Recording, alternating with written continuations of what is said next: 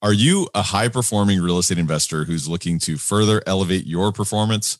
If so, download our free guide, Raising the Bar Five Steps to Elevate Your Habits, by joining our insider network at elevatepod.com. This guide, created by yours truly, has the power to put your transformation on autopilot and exponentially change your trajectory. Go get your free copy now at elevatepod.com. Welcome to Elevate the masterclass where we dissect the elements of exceptional achievement and lifestyle design with a focus on personal growth and real estate investing. Now, here's your host, Tyler Chesser.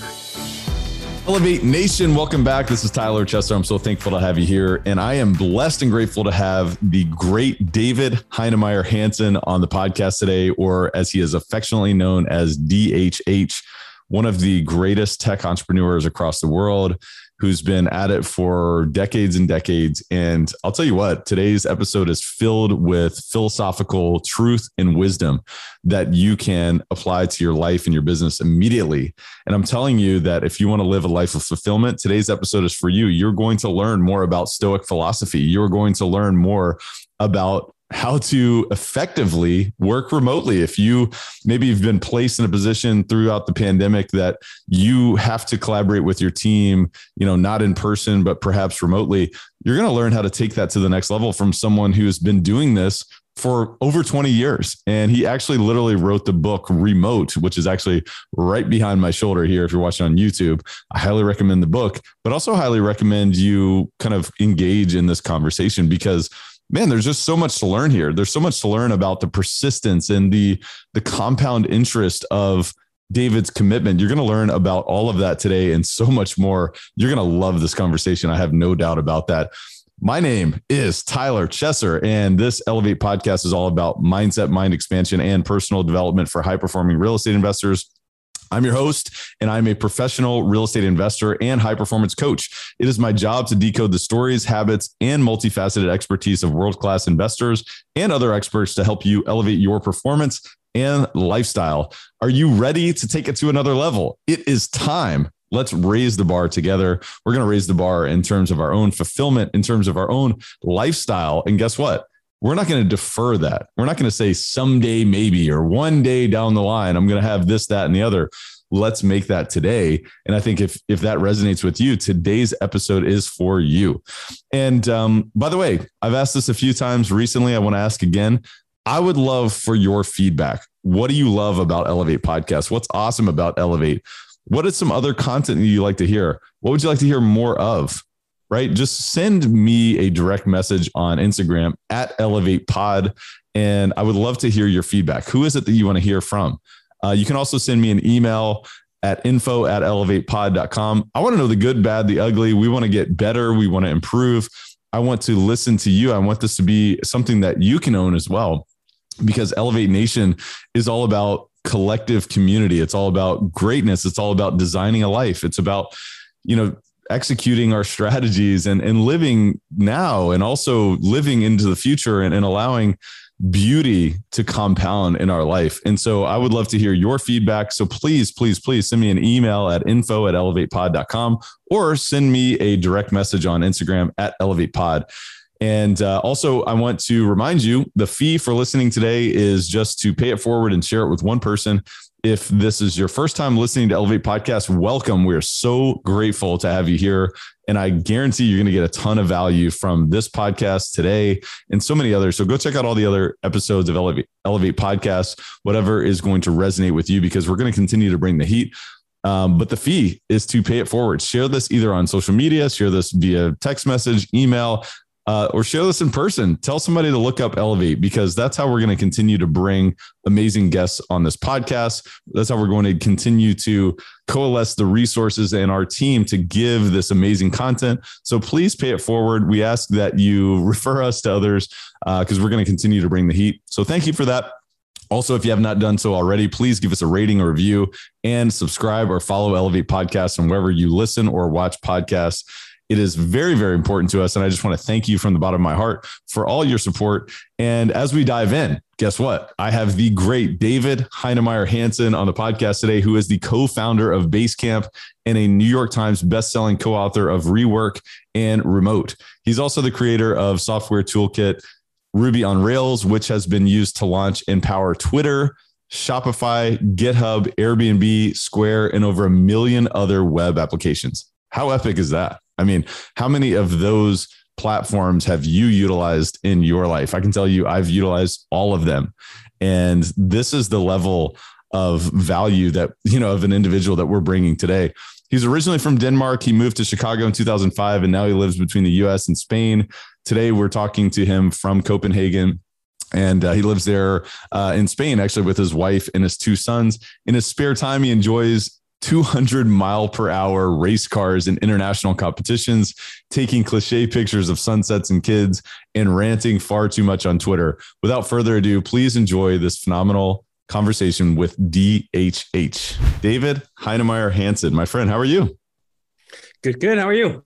I'm awesome, man. Thank you so much for being on Elevate. I'm excited about our discussion today. If any of the listeners are watching on YouTube, they can see I have uh, one of your amazing books uh, on my bookshelf displayed there, and and obviously being a user of Basecamp, as you and I were discussing before starting the podcast, I appreciate your work. I'm excited about our discussion today. I know many of the listeners are going to get a ton of value from this discussion. Before we dive in, I would love to hear your thoughts on if others who know you best, the people that know you best in your life were to describe you in the most, you know, deep way they could, what would they say about DHH, the, you know, the, the, the, the man that we know as DHH? What would they say about you?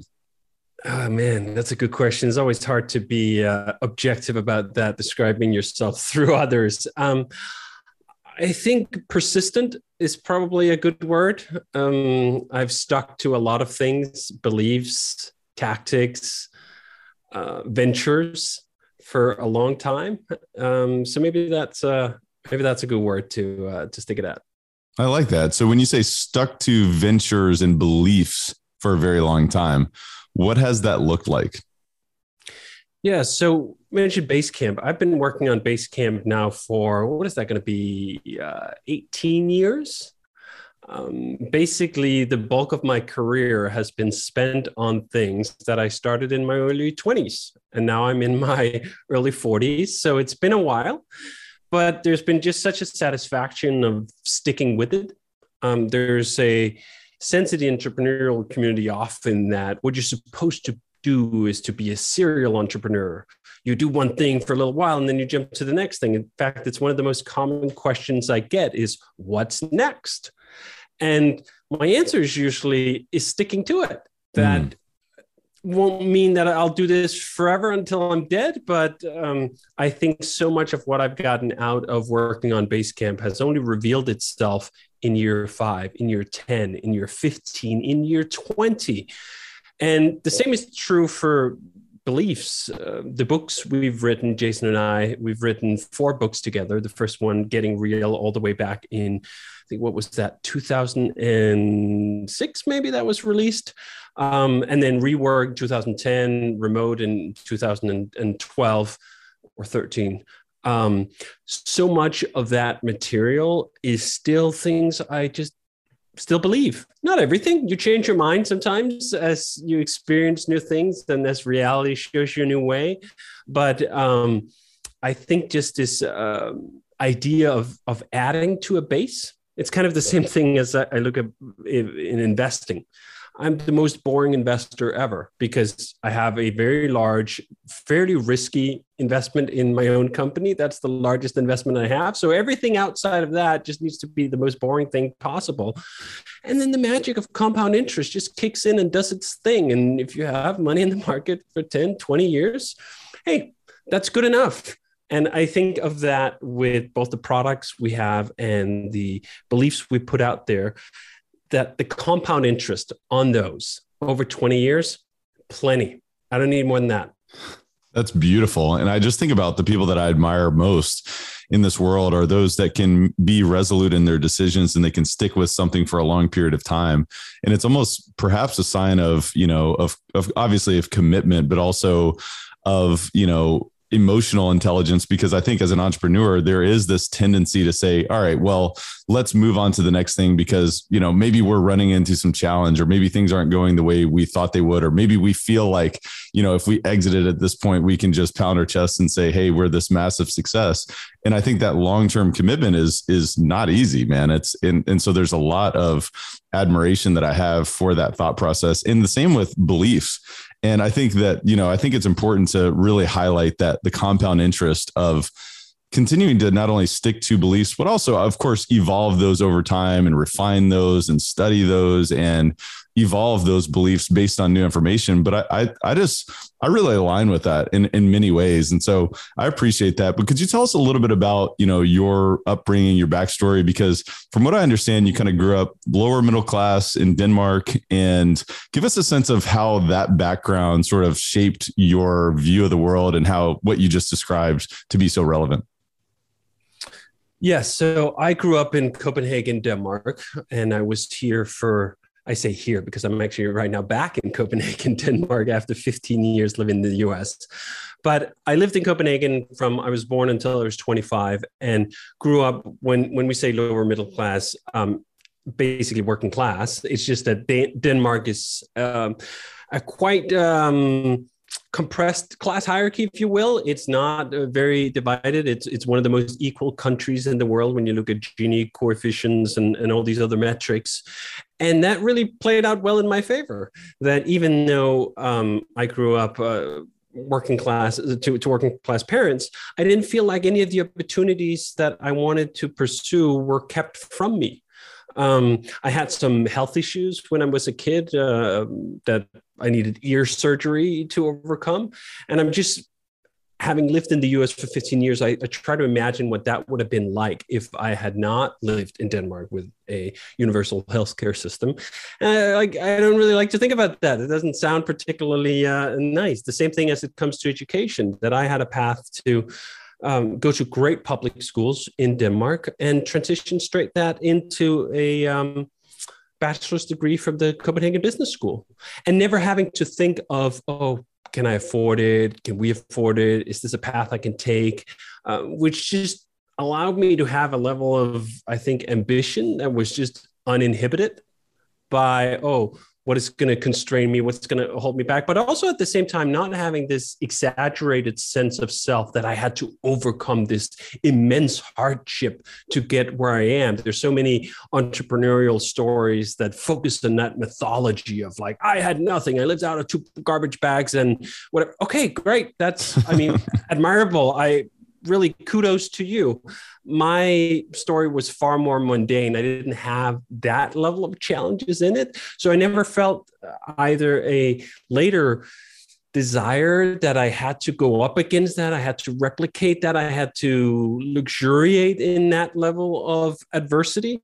Um, and I think, I mean, in some circles, you'd say, like, well, that is just the ultimate example of privilege. And yes, but a privilege shared with every other inhabitant, more or less, plus minus, in the great state of Denmark. Like it's not exactly unique or, or, or blessed setup, but I think it really did shape my approach to things because what I also found out of that was that upbringing was relatively balanced. Like I didn't have this okay, I'm just going to focus on this one thing for 80 hours or 100 hours a week, and it's going to be nothing but that because this is one my one shot, and if I blow it, then what? Mom spaghetti on the shirt or something.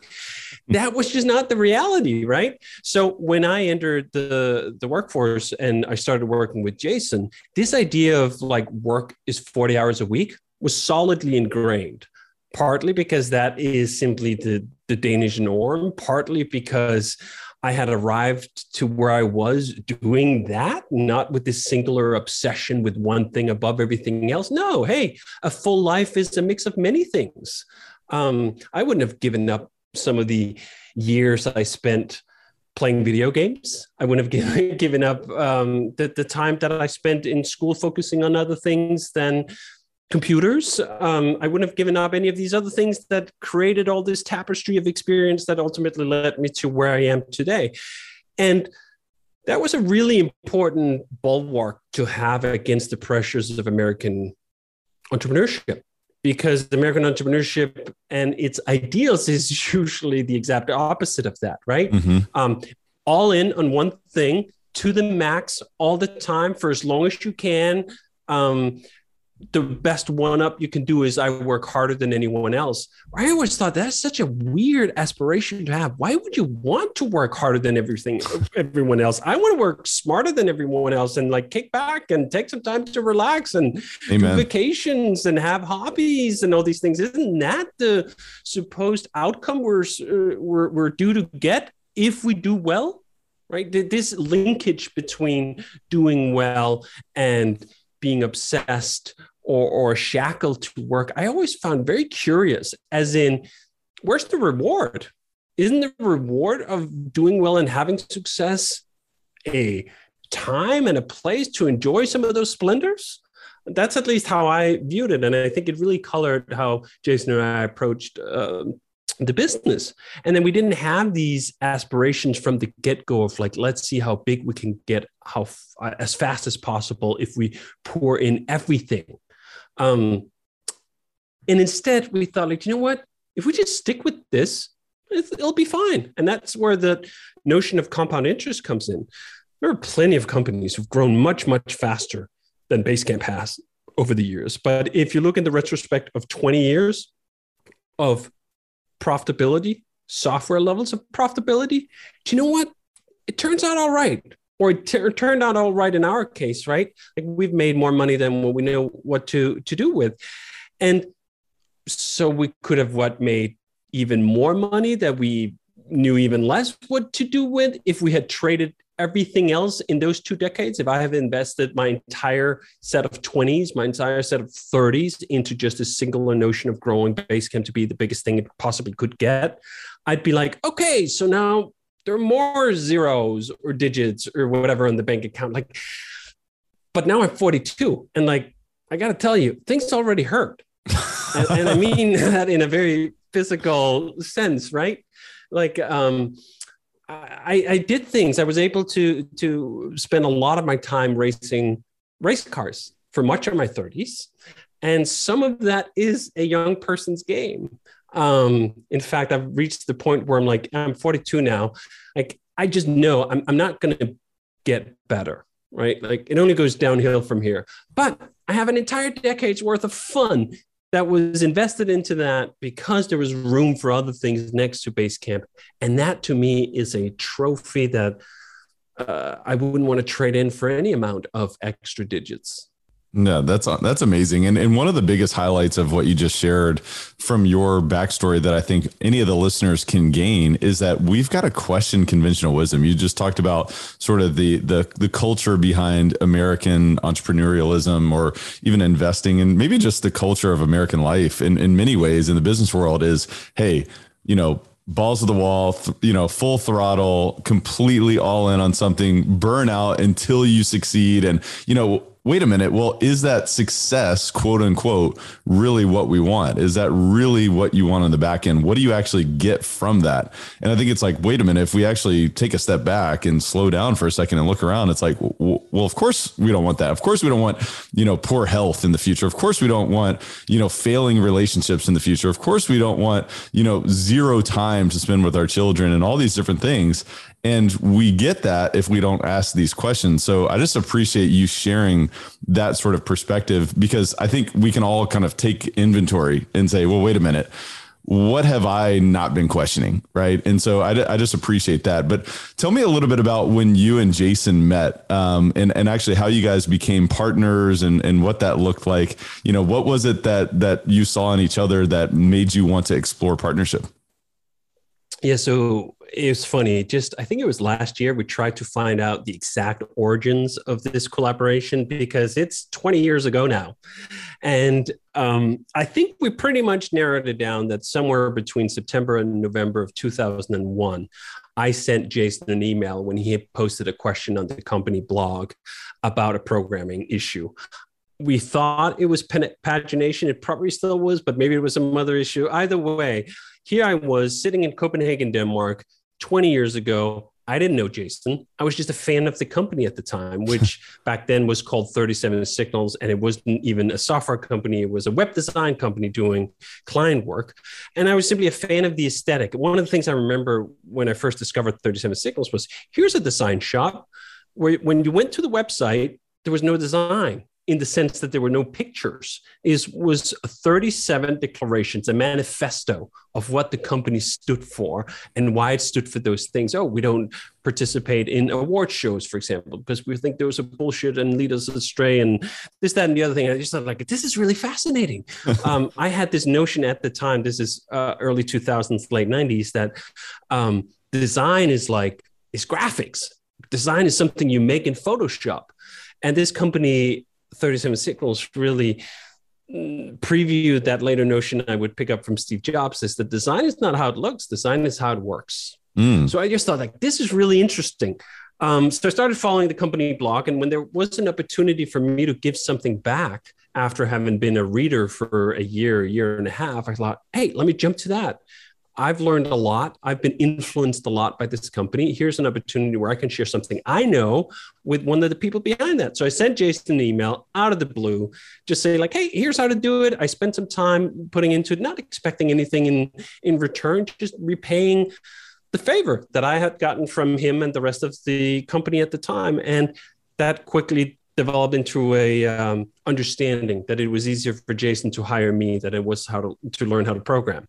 And we started working together first for clients. And then in 2003, we started working on what is today Basecamp, um, this project management and collaboration platform that we first were building just for ourselves. We were realizing as we were doing these client projects, do you know what? Trying to organize things over email seems great for the first two, three, five emails until you have two, three, four people involved. And then invariably something is dropped on the floor and someone goes, shit, we can't have this happen again. We need a system. We need a system where things don't fall through the cracks. And that system we just wanted to build for ourselves turned into Basecamp. We realized halfway through, do you know what? Maybe we're not the only ones who have this problem. Maybe mm-hmm. we're not the only ones trying mm-hmm. to organize projects over email and failing. Could this be a product? We turned it into a product. In the first three weeks after launch, it blew through our very modest um, one year projections for how well we would have loved this thing to do. And we thought, hey, there might be something here.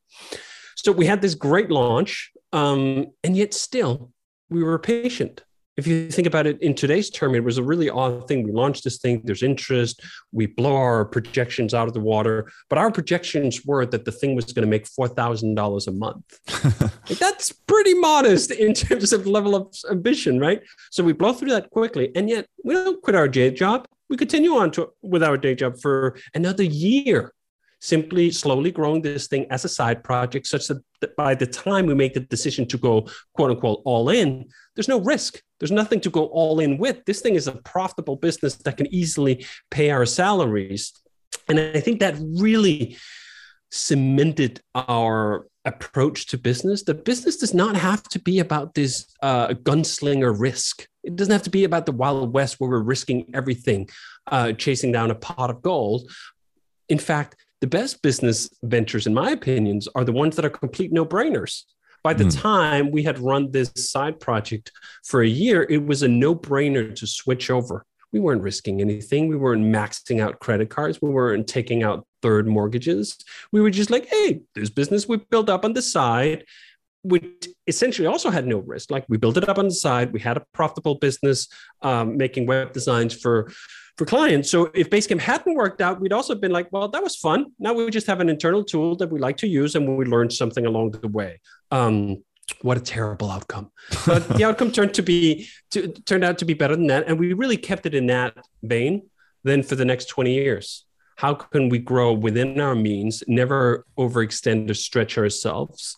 And perhaps some of that came from the fact that when we started working together, 2001, fall of 2001, what had just popped? The dot com bubble, literally. Jason and I had gone through working in the industry for the couple of years before that. We'd seen the exuberance run up and everyone like oh you can't lose money on internet stock and everyone starts day trading mm-hmm. and you just go like wow, maybe maybe this time is different. And then, mm. of course, it wasn't different because no time is ever different.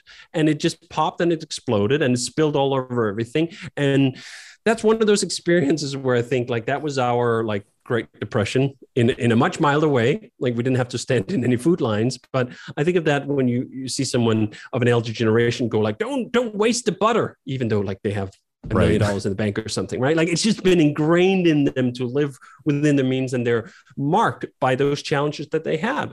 And Jason and I and Basecamp was absolutely founded in that sense that, do you know what? This time is not different and you have to live by the eternal rules of, of business and commerce and like you can't suspend those regardless of how much disbelief you inject into it which is one of the things that have then i think given us a basis of staying calm when other things just explode like uh, cryptocurrencies or uh, housing 2008 or, or many of these other things where every single time they go like this time it's different.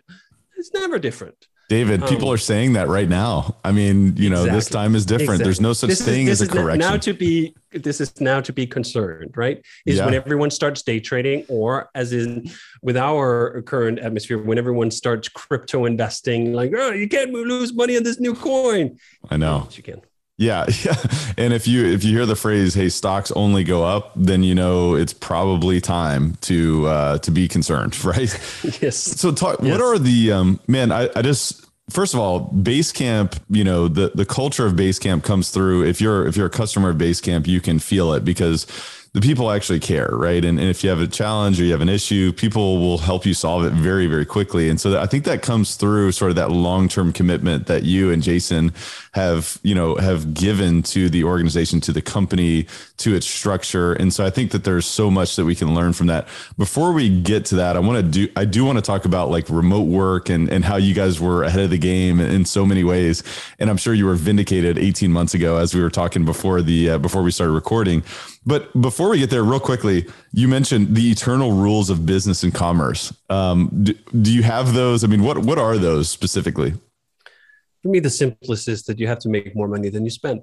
okay, there you go. Yeah, and and that it sounds so plain, and I understand that there are situations where where you can take on more money or you make investments and they won't pay off until a certain time and so forth, so on and so forth. But fundamentally, at the end of the day, eventually it comes down to that. Yeah. You can suspend disbelief for only so long. And you know what? You're not Amazon. You're not going to get 20 years. Those are, are outliers for a reason. And everyone in the tech community right now seems to think that like they're all Amazon. They're mm. all going to become the largest company in the world and they can just turn on a money faucet when they do. And in the meantime, they can waste billions of dollars trying to get there. Uh, odds are that like that's not going to happen to you. So the way to control your own destiny and be in charge of whether your business is around the following years is simply to make more money than you spend. And if you do, you gain the greatest uh, thing you can have in business, in my opinion, independence. And it's that independence that has enabled us at Basecamp to do these weird things, many weird things, like spending so much time writing books or talking about things or advocating for stuff like remote when you think like hey do you know what this is actually a wonderful secret we should have mm-hmm. kept that to ourselves. We shouldn't have tried to promote this. We should just have thought like you know what? We have access to what 700 million people when we try to hire uh, new employees because we hire from around the world? Like shh don't tell them that. Um, but it isn't isn't all about that. We have this independence to outshare the competition. We have this independence to try uh, these things that we do, and we have this independence to say no to growth in many cases, or, or to simply double down and stick with things that we want to want to do. And I think that that's the other part of why we've been around for 20 years doing much the same thing, because we had the independence to design our work lives the way we wanted them to be. Like if I had a better idea right now for how I wanted my day to be structured, I just put that in place and that would be reality tomorrow. I mean, give and take. But that is often one of those factors that lead people to like, you know what, I got to move on. I got myself into a situation I don't actually like because of all these other things that are impeding on my independence and therefore now it's time to go. If you set yourself in a position where that's not true, so in technology, for example, the, the most common path that co- uh, companies take when they want to grow is they take venture capital, and then they get set on a certain trajectory where they have to meet certain milestones by this amount of time. Otherwise, it's game over. We didn't have that. That's not because we're against growth in in sort of a fundamental way. We've uh, had t- many tens of thousands of customers, uh, over 100,000 customers uh, in, in total. I'd be happy if we had 200,000 customers or 300,000 or 400,000. It's not a, against that. It is what are you willing to trade to get there? Which gets, which gets to the point we were talking about earlier about, do you know what? I could have worked much harder in my 20s. I could have worked much harder in my 30s as well. And I, then I would have traded my 20s and my 30s and all the hobbies and experiences and wonderful vacations and everything else that I experienced. Then I, I maybe I would have had a few more digits on the bank account. Is that a good trade? I'd look back upon that and say, like, no, I w- I wouldn't want to do that. Right. And the mm-hmm. same thing with growth for a business is that there are ways you can extend yourself and risks take risks for example right? Maybe we would have grown faster if we had run deficits for longer and then we wouldn't have been charging our destiny. And then maybe 2008 would have come around and we would have been caught with our pants down when suddenly we didn't have the buffer and the margin to absorb things right, uh, right. a lot of people look at uh, those things like buffer and margin uh, as as things that should be boiled away. Like this is inefficient. You're capital inefficient because what? You're taking profits? Um, no Hey guys, just a quick word from our sponsor, and we'll be right back to the show. This episode of Elevate is brought to you by CF Capital. And you know how much I love real estate and how it can be a vehicle towards creating any outcome that you want in your life, which is really why we created CF Capital. It's a real estate investment firm that focuses on acquiring and operating multifamily assets that provide stable cash flow, capital appreciation, and a margin of safety for our investors, for our partners, and for the people that we serve. Our team leverages its expertise in acquisitions and management to provide investors like you with superior risk adjusted returns while placing a premium on preserving capital. Our mission is to provide property investment and asset management solutions to help investors maximize their returns by investing in high value multifamily communities.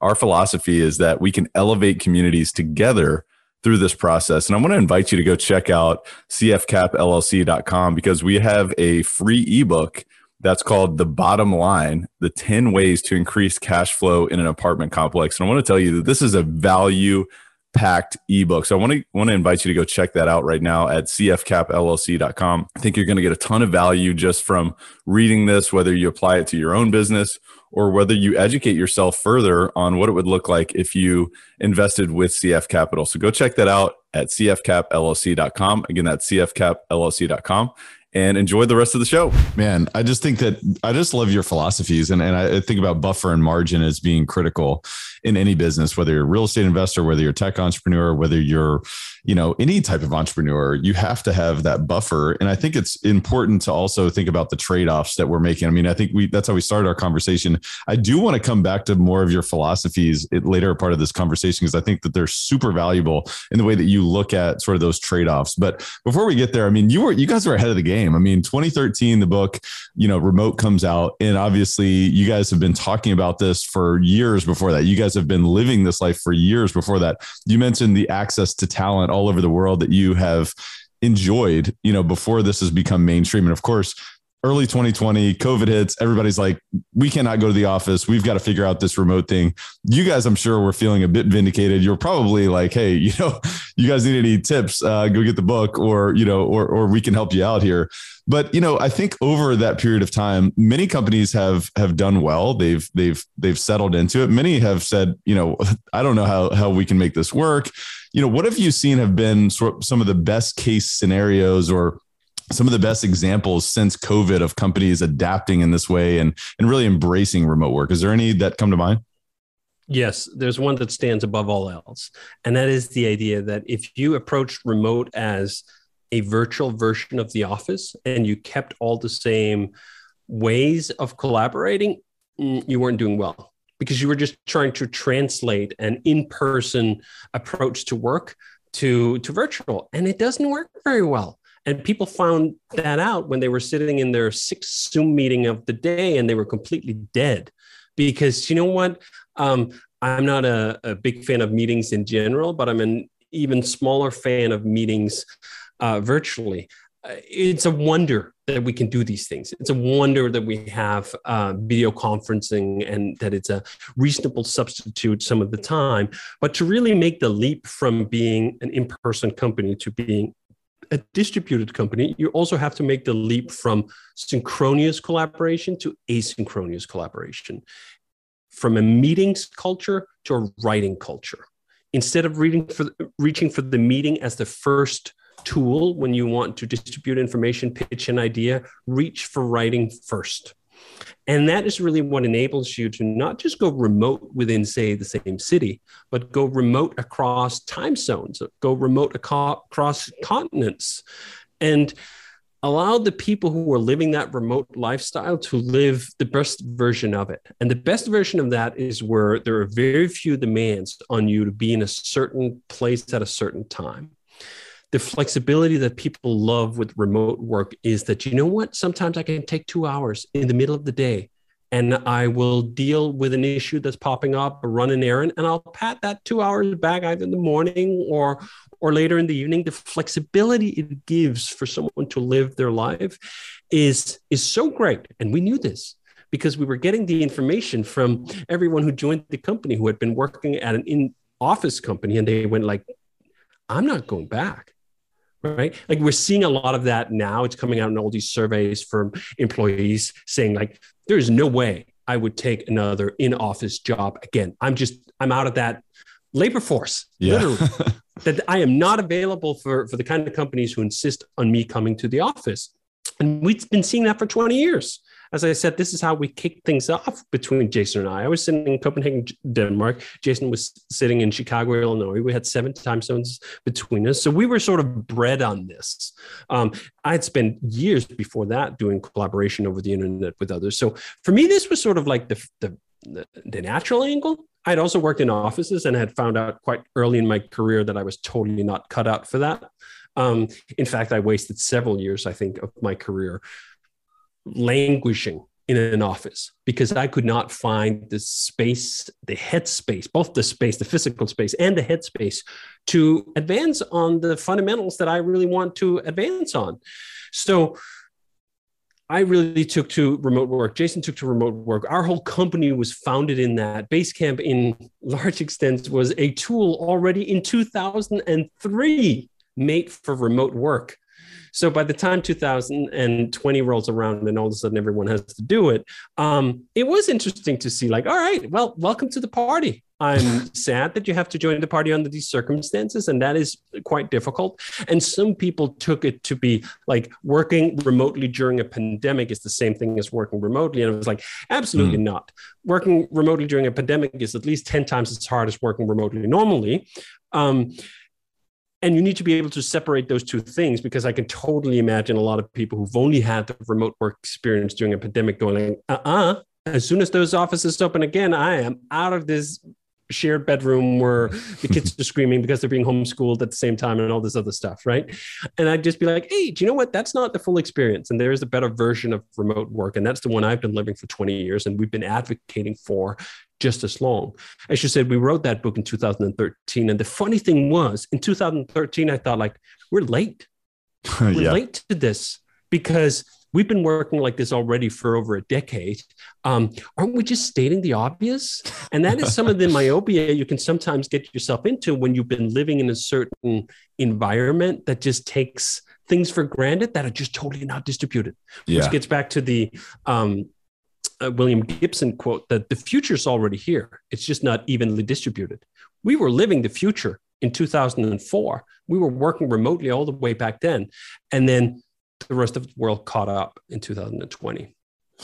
Yeah, man, that is really good. It actually makes me think a lot of, you know, some of the stuff that I know myself and many of the listeners are are, you know, knowledgeable on their real estate business or the way that they execute their strategy. And to to many of us, it's second nature. And sometimes we feel like it's not important to share because you know what, everybody knows this. But you know, it's just so interesting because I think that that's a reminder that hey, you know what, we live in these bubbles and and how much more abundance can we invite more people into if we share our expertise, if we share share our experiences, whether it's remote work or otherwise. But man, there's so many different things that I think that people have realized through this time of of being almost forced in some ways to work remotely. It's like productivity, you know, has skyrocketed in many capacities, efficiency, effectiveness. Um, you just talked about the access to talent and hiring and keeping the best. Obviously, it's important to note that if you're going to do this effectively, you've got to hire the right people because if it's people that you're going to need to babysit, they're definitely not the right people for remote work. And I'm sure many of the listeners can resonate with that in a big, big way.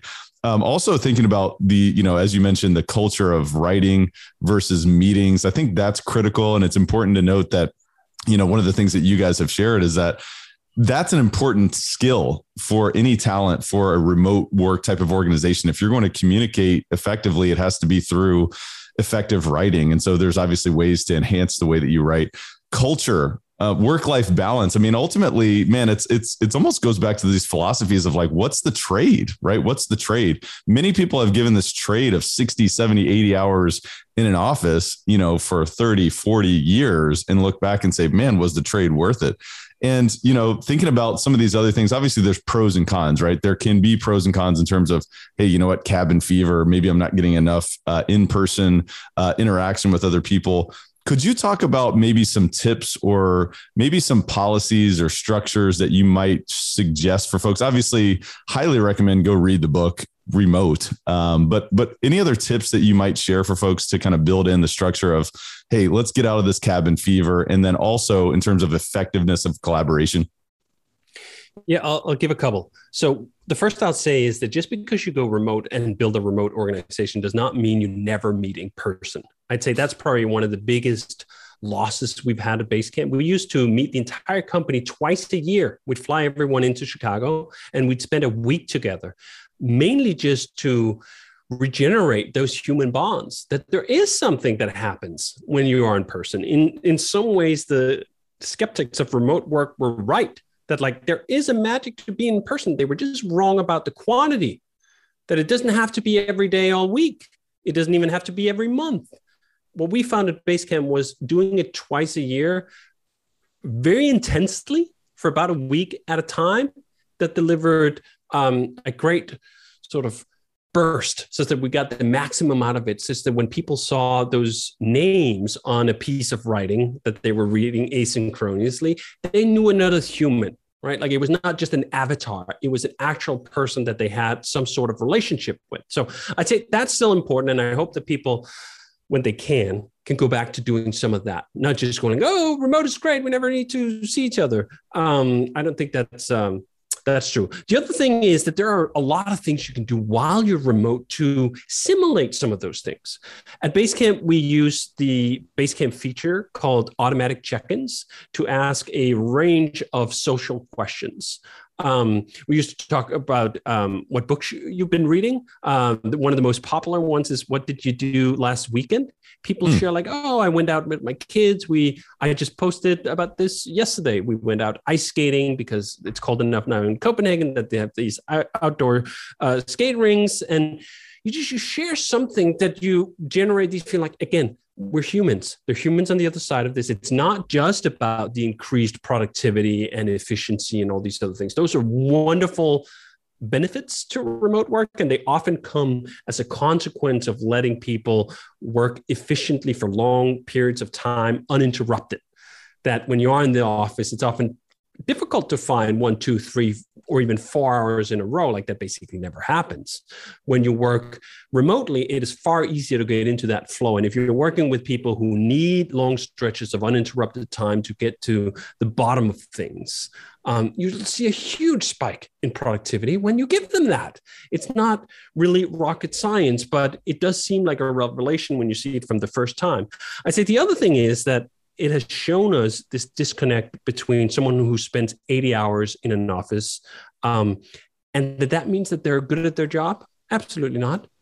There's total huge number of people who can waste 80 hours a week and, and maybe even on top of wasting their own time they're also wasting everyone else's time. There are plenty of people who can manage to be net negative for an organization.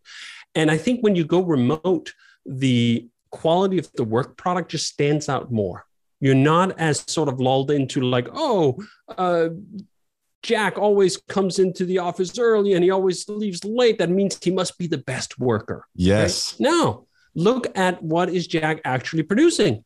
Maybe it is Jill that's the best worker, even if though she comes in at 10 and, and, and, leaves at four, because she's far more efficient and she's producing far more value. And what are we paying people for? Are we paying it to occupy hours of their life or are we paying them because they're creating value? Hopefully the latter. And I think remote work just makes it clearer to see that. And I think perhaps also that's why it is a bit of a threatening or disconcerting shift for some people, particularly people who are in a bit of an insecure position like what is the value they actually bring? And sometimes it's easier in certain roles to kind of pretend uh, or show up for those things in the office. Um, a, a, great essay written by um, the late david graeber called bullshit jobs included a, a survey that said that about a third of everyone working today um, think that their job has no purpose, that they're not doing anything of meaning, they're not contributing anything. And you know what? If, if they weren't doing that job, it wouldn't matter. That's a tragedy, right? And I think that those tragedies are more easily exposed in a remote work world where hopefully you can then transform those like you know what this is a bullshit job let's turn it into something else there's always more you can do inside an organization that actually is valuable but you have to spot the parts where you're wasting your efforts first so that you create that space to to spend the time and energy better yeah, it is really interesting. When we originally went remote ourselves, we identified, I remember one particular, you know, individual on our team that was just really not adding value. But when we were in office, you know, this individual was always showing up early, staying late. And so we, we always appreciated that. We thought that that was, you know, extra effort and all these things. But when you took away that dynamic, it was clear that it just wasn't the right fit.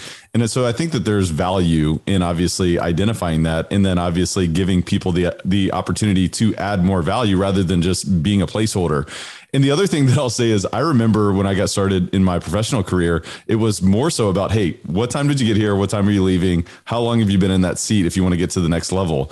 And that is totally broken. I think most listeners recognize that that is broken. So I just appreciate how this can shed additional light on that. But but David, I want to switch gears just a bit. I want to talk more about philosophy because man, I read uh, one of your articles you you wrote in, in Business Insider in 2015, which I loved.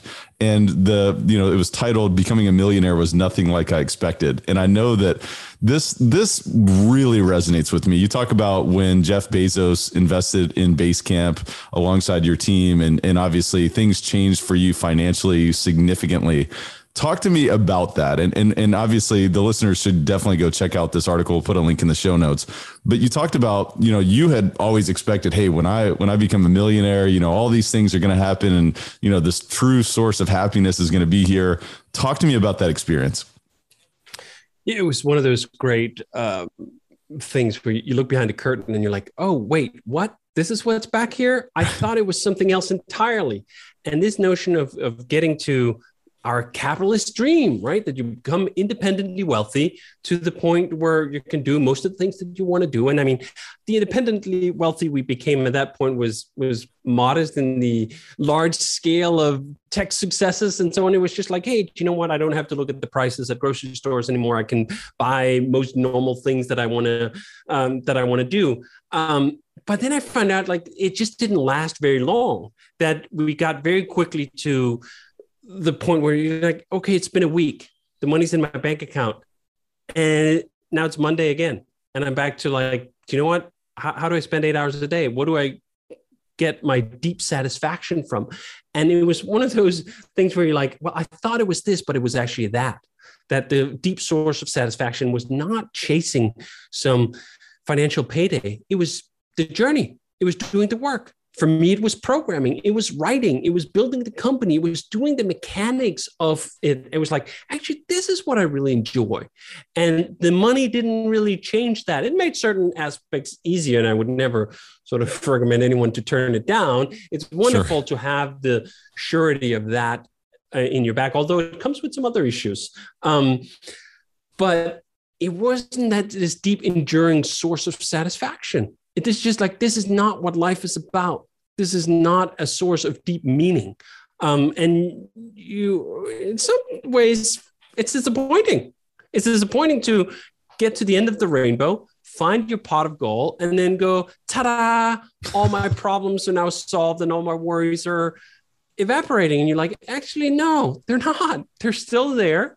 Um, and I still have to solve the problem of life, to solve the problem of existence, of figure out what the meaning is for me to still be here and get up in the morning and do all these other things because uh, I had written another article where we coined it, this was maybe even in rework called Mojito Island, which was this pattern I kept seeing repeated by tech entrepreneurs who would sell the company. They'd be like, wow, I built this wonderful big thing. Now I'm going to sell it for a lot of money. And then I'm going to retire and I'm going to sit on Mojito Island and watch the sunset with my uh, feet in the sand and just enjoy that mojito, right? And the time frame on that is about three weeks that's how long it takes for someone who has to drive to build companies to realize, you know what? Living a life of eternal leisure was not the point. I thought that was the point. I thought that was the payoff. I thought this was the meaning, but it isn't. And I'm bored out of my mind. I can't watch another sunset. I can't drink another mojito. And I'm tired of the beach. So let me get back to work. And that's what I just said, uh, saw repeated over and over again. And in fact, I I should have known, right? Coming up to my own experience that this was what was going to happen to me and us as well.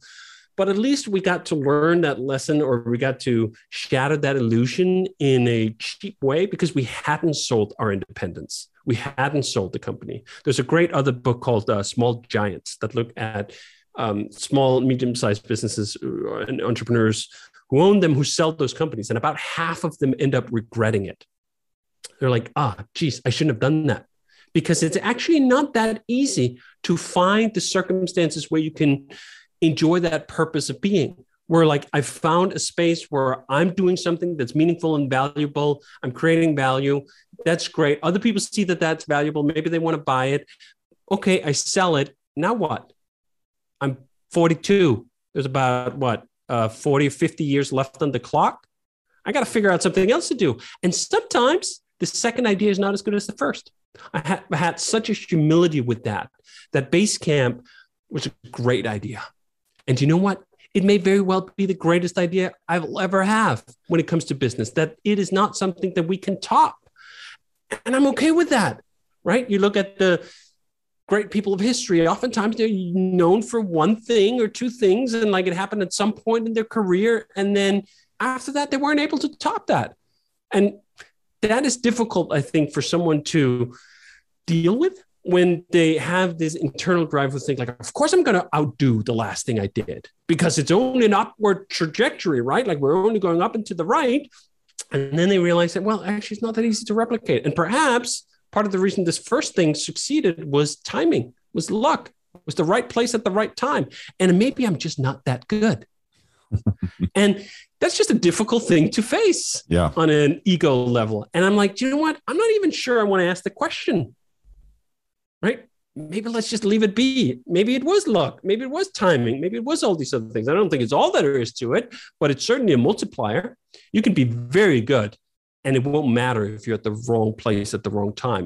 Your skill will simply not be relevant. And you can be mediocre while at the right time at the right place, and you'll look like a genius um, it's very hard to tease out after the fact. So getting to that point was just one of those things where it's it's funny too. It's one of the things you can't tell other people around. But I wrote the article mostly for myself as a moment of time. I want to remember this, not because I actually thought I could convince anyone else, because this is the thing I, I remember, and I write about this in the piece too of reading others coming to the same conclusions and trying yes. to share it. And I'd be like, yeah, easy for you to say, asshole. You're the one with millions of dollars in your bank account, right? Right. Um, so it, it's one of those fundamental, I think, truths that you just can't convey actually very efficiently to other people because they won't believe you. And to some extent, I think there is actually some or some bliss in that level of ignorance when you think like, hey, if I reach to this point, which most people won't, right? Let's just be honest. Most people who start businesses they don't succeed to the tune of millions of dollars and, and personal independence most people fail right um, that at least they get to live with the idea that as long as they're striving like there is a point at the end of the rainbow that's going to make them all happy and that has a tendency to perhaps evaporate some of these other concerns and these bigger problems that come up when you do reach the other side and like okay now i could do whatever i want oh shit, now I have to figure out what I want. Mhm. Oh, wow, that's a really difficult question. Perhaps it was easier to just take a number in the traditional line and think, what I want is I want to become rich. Like Mhm. that's just such a you can just take it off the shelf and there's endless amounts of articles and influencers and Instagram pictures and whatever to keep you on that threat treadmill, right? Like you don't have to think too hard about it. If you actually get there, shit, now you're in trouble. Like Hmm. now the blueprint is not at all ready. And you try to follow it for a couple of weeks and you realize, ah, damn it, this was this was not it. Um, and that actually is again, no one's going to cry any tears about uh, disillusioned millionaires on the other side. Doesn't mean the problem isn't real. And there are plenty of entrepreneurs who've arrived there and thought, like, I was almost happier on the other side, which is one of the funny things. And one of the reasons we kept Basecamp so small for so long was I kept having these discussions with other entrepreneurs who would say like remember in the early days oh we had so much fun when it was just us uh, sitting around a large pizza on a on a fold over table. They would always talk about it like in the all the opposite terms of the success right? That this was where the foundational experiences were had and these really good challenging times were. Even though now they were sitting on this huge organization they could do whatever they want right? They were reminiscing about the early days that this was the fun time and I think there's some really important truths in that where, do you know what? If you're just starting a company right now and you're two people, you're three people, you're four people, you're five people, this might be the best it ever gets. This might be the peak of your satisfaction in working life. And that when you get to fulfill your financial dreams, you'll look back upon those early days and think like, damn, we really had it good and we didn't know it. Mm, man, that's that's really really interesting and really insightful. And there's just so much deep truth in, in everything that you shared, and and and especially in the article. I mean, you talked about the true sources of happiness that you had all along, which was flow and tranquility, and you had most of the things that really caused you know the life of fulfillment already on the other side you know before you reach the financial success that you're describing. Also just a couple other quotes that i thought were gold was money will not complete me. Material things will not complete me. And here's the biggest one and i think it's it's it's almost it kind of wraps up our conversation in such a great way. You said very little in this world is worth deferring and when we think about remote work, we think about designing a life. It's not about saying, hey, one day I'm going to live this lifestyle. One day I'm going to do this thing. And hey, you know what? We'll, maybe we'll go there in 10 years or 15 years or whatever. I just think that's the biggest calling card from the example that you've set in so many ways. And David, I just appreciate you so much, man. I'm, I'm so excited about this conversation. I'm so excited about sharing this with so many others. Before we wrap today, I want to transition into the rapid fire section of the podcast. We call it the rare air questionnaire. I think these philosophies are rare, right? You know, having this understanding and this deep truth is rare, but also having the understanding of, well, wait a minute, I can integrate that into my own belief system is also rare, but you know what? Rare can be good, right? So I'd like to ask you a few questions. Obviously, being a prolific author yourself, um, if you had to point to two or three of the most impactful books that you've read over the past few years, what would those be and why? A Guide to the Good Life is a introduction to Stoic philosophy, which is actually the underpinnings of much of what we've talked about through this podcast. It's a great way to get started. If you find that a little too long, I'll recommend the manual, which is um, the highest packed um, wisdom per page of any book I've ever written or read in my entire life. You can read it in about 45 minutes. It's from uh, 2,000 years ago, and it's incredible. Uh, the manual. It's also a book about Stoic philosophy. Um, on this topic about the meaning of life, um, Viktor Frankl's book, I think actually is called The Meaning of Life. Is it a Um, man's search for meaning? Man's Search for Meaning. That's right. Yeah. Was another one of those books where you lots of these struggles we talk about, right? Like he takes it out to a much bigger place. Like, hey, imagine you're in a concentration camp, and as he actually was, and how do you find meaning in that place? Wonderful book to read.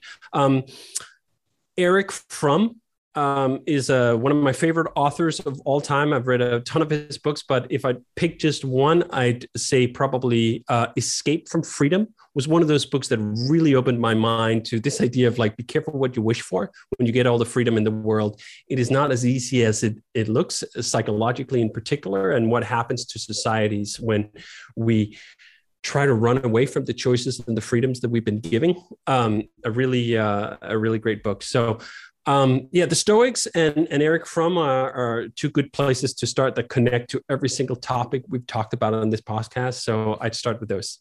Awesome. We'll put links in the show notes as to where the listeners can find those books and as well as where you can find DHH's books uh, because they are phenomenal. And David, what's the biggest way that you elevate your life on a daily basis? Oh, that's a good question. I think just um, I, I do a lot of introspection of thinking of like, am I spending my time well? Is another one of those big stoic questions that they focus so much on. That life is long enough if you live it well, and part of living it well, as we go to, is like, how am I spending my time? I'll frequently do these one week reviews where I'm like, how was this week spent? And break it down and like, do you know what? Do I want to spend next week like that? Or do I have to change something? This constant mode of iteration, not for optimization, not for squeezing everything out of it, but from that core sense of meaning and satisfaction. Like, am I spending enough time with my kids? Are we doing the right kinds of activities where we feel like we're really connecting over something? Um, having that retrospection and looking yourself in the mirror and like, am I spending my time well? Not in a search of deferment, right? As you just said, I'm not interested in like, well, I'm, I'm doing this now. And then in like 20 years, I can retire and like, no, no, no. Now. Right. Man, that's awesome. What's the biggest way that you elevate others around you, David? I try to share what I've learned along the way. And I hope that it can plant some seeds in such a way that I might not convince someone right here and right now. In fact, I'd say that happens very rarely. Um, the best you can usually hope for is to plant a seed in someone's head. Such that you're not convincing them right now, but in six months when they face just the right situation they look at uh, something that's happening in their life they go like oh actually now it sort of makes sense. And at the best moment it then invites someone to start pulling the thread oh, he, he said something about like uh, uh, no deferment, the life is long enough. Oh, it, that was the Stoics, wasn't it? Maybe they'll pick up Guide to the Good Life and they'll read it and they go like, Oh, holy shit, my outlook on life is now profoundly different. Yeah. Man, you've made a huge impact on so many people today, David. Thank you so much. I want to acknowledge you for continuing to give back, for not deferring, you know, the good life and the beauty in life and, and setting that example for so many people, David. This has been an outstanding conversation. I, I just want to thank you so much. I want to invite the listeners to engage with David on Twitter at DHH. David, where else can the listeners find you across the internet? dhh.dk, my personal website, has links to every book I've written and podcasts I've been on and everything else I'm doing. So it's a great place to start. Outstanding. David, until next time, thank you so much for being on Elevate. Thanks for having me. This is great. Oh my goodness, Elevate Nation. What just happened? DHH dropping tremendous wisdom on Elevate Nation and me. And wow, I'm just, I'm grateful to be reminded that it's not about deferring our dreams. It's about living those dreams today. It's about stepping up and saying, look, you know what? Let's question everything that's been given to us. Let's question every piece of conventional wisdom, whether it's the way we work, whether it's the way we interact with other people, whether it's the way that we design our companies, or so on and so forth. I mean, what else should we question? And I'm so grateful for this conversation. I'm so grateful that you tuned in and listened all the way through because there is so much value in understanding these philosophies and integrating them within your own business approach within your own life, the way that you lead your family, the way that you lead your organization, the way that you consider your own commitment to long term excellence.